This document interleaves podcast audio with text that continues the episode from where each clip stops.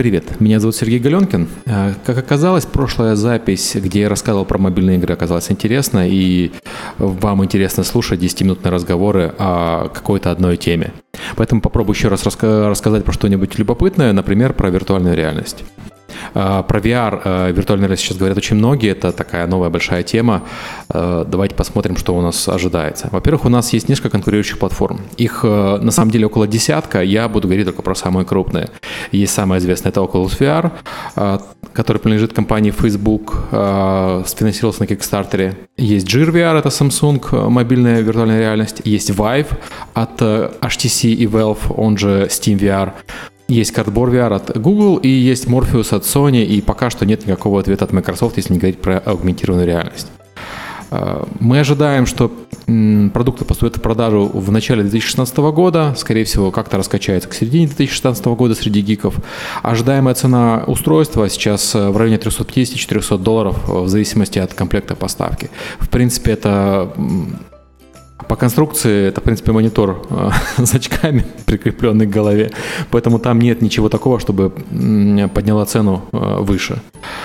А, ожидается, что виртуальная реальность сначала пойдет, естественно, в гиков, э, причем в гиках, играющих на персональных компьютерах, потому что Первые модели, которые выходят на рынок, это Oculus и Vive, это все-таки модели, ориентированные под PC. А, пойдет, э, кроме гиков, еще в массовые развлечения, то есть это про киоски, установленные в кинотеатрах и так далее. Причем в России и Украине киоски, не лицензированные с Oculus, стоят давным-давно везде. А вот на Западе, где больше следят за исполнением авторских прав, эта штука еще не так распространена, но авиа... Э, извините, авиакомпании, кинокомпании давно в это э, целятся и давно пытаются придумать способ дополнительно монетизировать э, пользователей, которые приходят в кинотеатры. У VR есть несколько интересных... А, понятно, что потом, э, после гиков и публичных мест, так сказать, кинотеатров, виртуальная реальность должна пойти на массовую аудиторию. И я думаю, что сначала она пойдет на гиков с мобильными устройствами, то есть там пройдет несколько лет, э, прежде чем VR дорастет до того, чтобы нормально работать с мобильными телефонами. Сейчас есть свои сложности. И вот только потом мы можем ожидать перехода VR в массовую публику, потому что все-таки персональный компьютер, игры на персональных компьютерах в последнее время это не массовая аудитория, это все-таки более core аудитория. У VR есть несколько э, важных особенностей, э, особенно на старте, которых стоит знать. Ну, то есть, во-первых, э, изначально аудитория будет узкая, лояльная и довольно богатая, потому что компьютер для виртуальной реальности — это не дешевое устройство, и шлем виртуальной реальности сам по себе стоит как игровая приставка. Э, из-за особенностей VR, из-за того, что идет серьезная нагрузка на вестибулярный аппарат, игровые сессии VR будут короткими. То есть это не мобильные сессии короткие, которые там по 5 минут, но это полчаса, может быть там 35 минут, 40 минут, не больше. Э, кто-то будет играть больше, естественно, но вот э, в среднем я бы ориентировался на этот игровой промежуток. Из-за того, что аудитория узкая, лояльная и богатая, фри-то-плей работать не будет на начальном этапе. Люди платят 400 долларов за новый experience, они будут готовы заплатить разумную цену за сам experience, не только за устройство. И при этом у вас не будет достаточно массовой аудитории, которую надо заманивать на free-to-play. Все-таки цена входа, повторюсь, компьютер плюс э, VR достаточно большая в начальном этапе.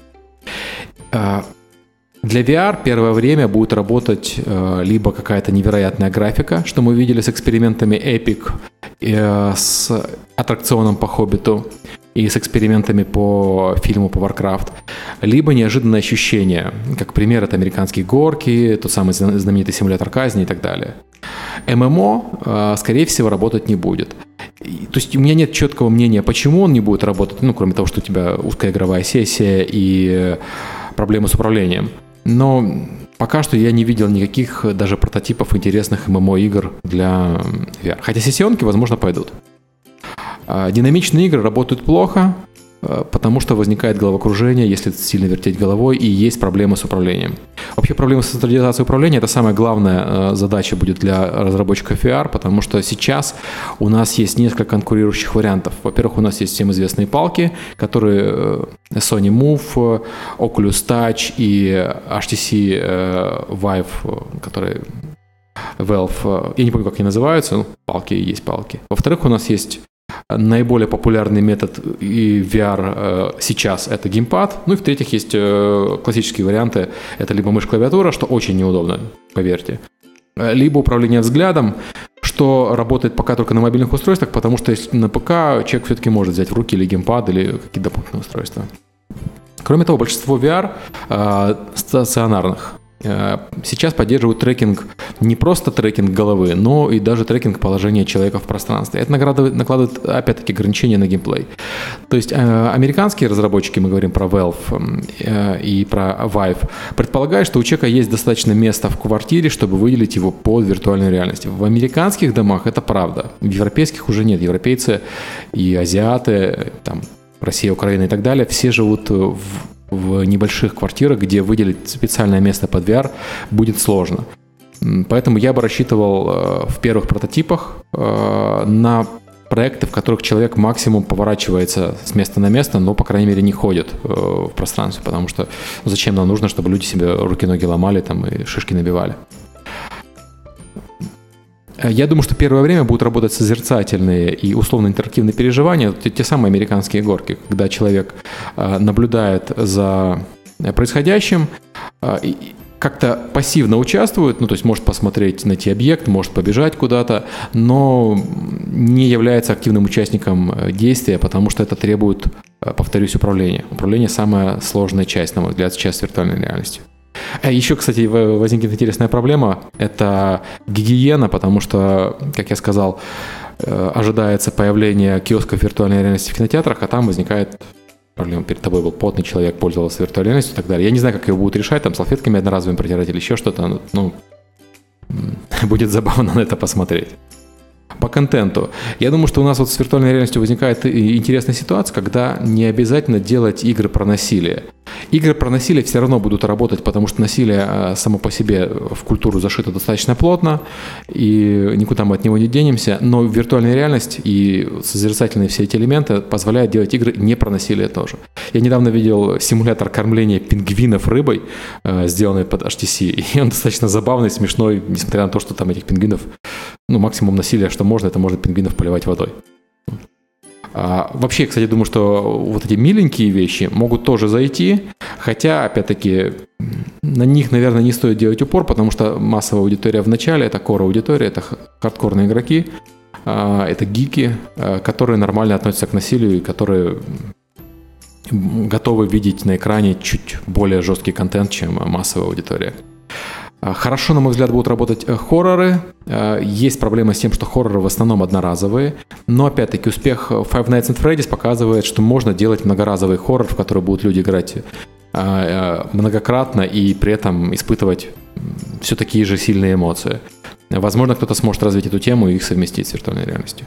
Симуляторы работают очень хорошо, но, как я говорил, проблема с управлением и общая проблема с тем, что симуляторы достаточно нишевый жанр. То есть, возможно, какие-то массовые симуляторы, то есть игры, которые успешно притворяются симуляторами, но симуляторами при этом не являются. Там World of Tanks, War Thunder, Hawking и так далее. То есть игры, и симуляторы симуляторов. Извините за выражение. Возможно, вот такие штуки пойдут. Э, опять-таки, с геймпадом они совместимы лучше, чем с палками или чем э, с созерцательным управлением. Детские игры я не уверен, э, потому что есть вопросы по поводу того, готовы ли родители давать своим детям играть в такое. Э, я думаю, что это вот э, этап следующего развития. Но экспериментировать нужно уже сейчас в любом случае. Дети проявляют очень большой интерес к виртуальной реальности, как вообще ко всем новинкам. И пытаться что-то делать, какие-то прототипы можно. Плюс э, виртуальная реальность дает огромный потенциал по обучению, и если правильно его реализовать, то компания, которая это правильно сделает, э, может быть там следующим, не знаю, не Google, но следующим ID Software, следующим Epic. Я думаю, что большой потенциал у э, детективных игр и у Hidden Object Game. Ну, во-первых, Hidden Object э, Game совместимы с управлением взглядом, а во-вторых, э, детективные игры, они всегда основаны на наблюдательности, на созерцании, на погружении в атмосферу, а не на том, что человек бегает, прыгает и стреляет, хотя это, это могут быть элементы. Э, то есть это эти вещи, которые, по-моему, хорошо ложатся на управление в VR на ограничение VR. И, ну, понятно, что будет порно. Это не вопрос порно под VR уже есть. Порно в VR на самом деле выглядит очень круто. но это, наверное, не для игровых разработчиков, потому что сейчас порно для VR будут делать классические порно-студии, и там у них есть большое преимущество, у них большая база наработанного контента, большие технологии и все такое. В общем, туда не смотрите, там сильная конкуренция. А, и, естественно, как э, для всех игр, для VR очень важен звук, но здесь он, наверное, важнее, чем где бы то ни было, потому что э, в условиях э, ну, я не знаю, сенсорной депривации, когда у человека отключены остальные чувства, и он видит, видит картинку синтезируемым компьютером, э, звук является очень важным элементом, который дополняет погружение в эту самую реальность. Я говорил, что в порно не стоит лезть, но вообще для, для инди на самом деле место VR еще есть. Хотя понятно, что там есть э, уже более-менее серьезные игроки. Самое главное – это найти правильный контроль и правильное управление и правильные не знаю, форматы геймплея, которые могут выстрелить вот именно с, а, с учетом всех ограничений виртуальной реальности. То есть мы когда говорим про виртуальную реальность, мы говорим про э, необычные вещи, которые она дает, но нельзя забывать про те вещи, которые она забирает. Это в первую очередь управление, длинная сессия и так далее. И вот э, грамотная игра, который, грамотный прототип, который, я надеюсь, сейчас люди разрабатывают, это должна учитывать не только потенциально сильные стороны VR, ну и слабые стороны. И слабые стороны на начальном этапе, когда устройство несовершенное, они обычно важнее, чем сильные стороны.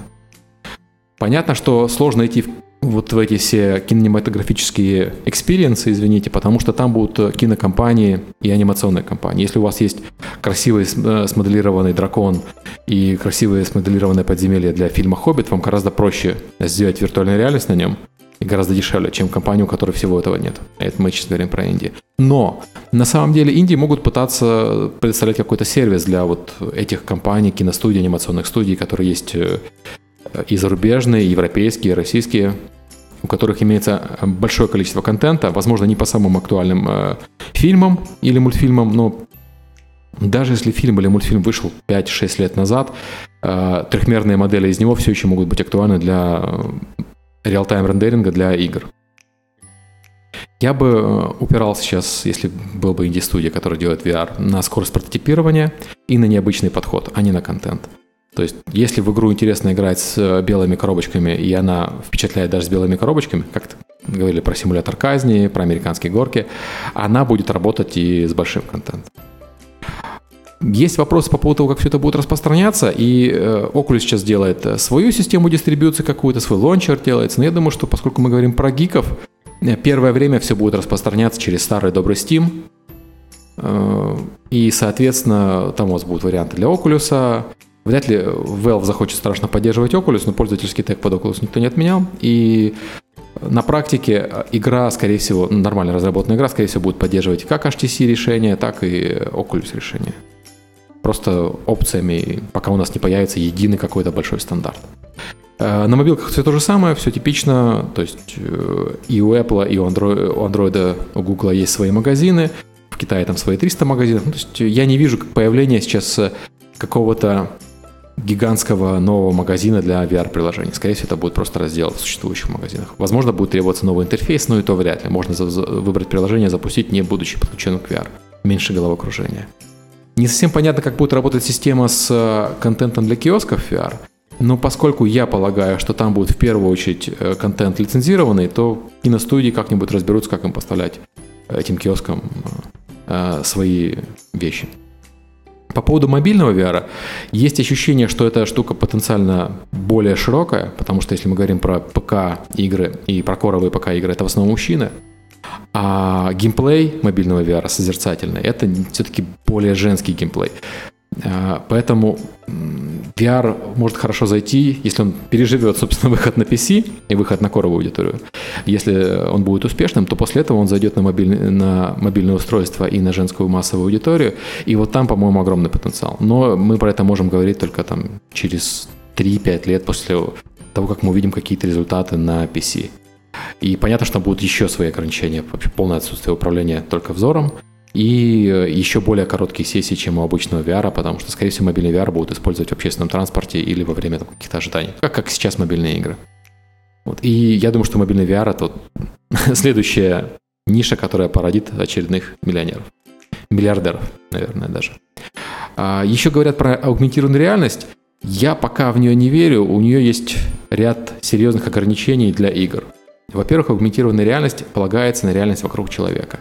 И большинство из нас живет в местах, которые мы очень хорошо знаем, и они скучные для нас. То есть я имею в виду, что для кого-то перспектива пожить в сибирском в квартире в Сибири, она какая-то невероятная. Для человека, который реально живет в квартире в Сибири, последние 20 лет, ему это скучно. Точно так же вот аудитория, которая живет, я не знаю, в Калифорнии, вот, или в Майами, для них все окружение, оно достаточно скучное и привычное. Для них не будет невероятным использование его в аугментированной реальности. При этом аугментированная реальность, она отлично работает для промышленных э, приложений, и она потрясающе может использоваться в edutainment, в образовании, в туризме. Но пока об этом еще рано говорить. Я думаю, что про аугментированную реальность мы начнем говорить не раньше, чем у нас будет массовая э, мобильная виртуальная реальность. На этом, наверное, все. Спасибо. Если интересно, пишите. Мне очень интересна реакция, нужен ли такой формат, э, краткие рассказы про какую-то тему. Пока.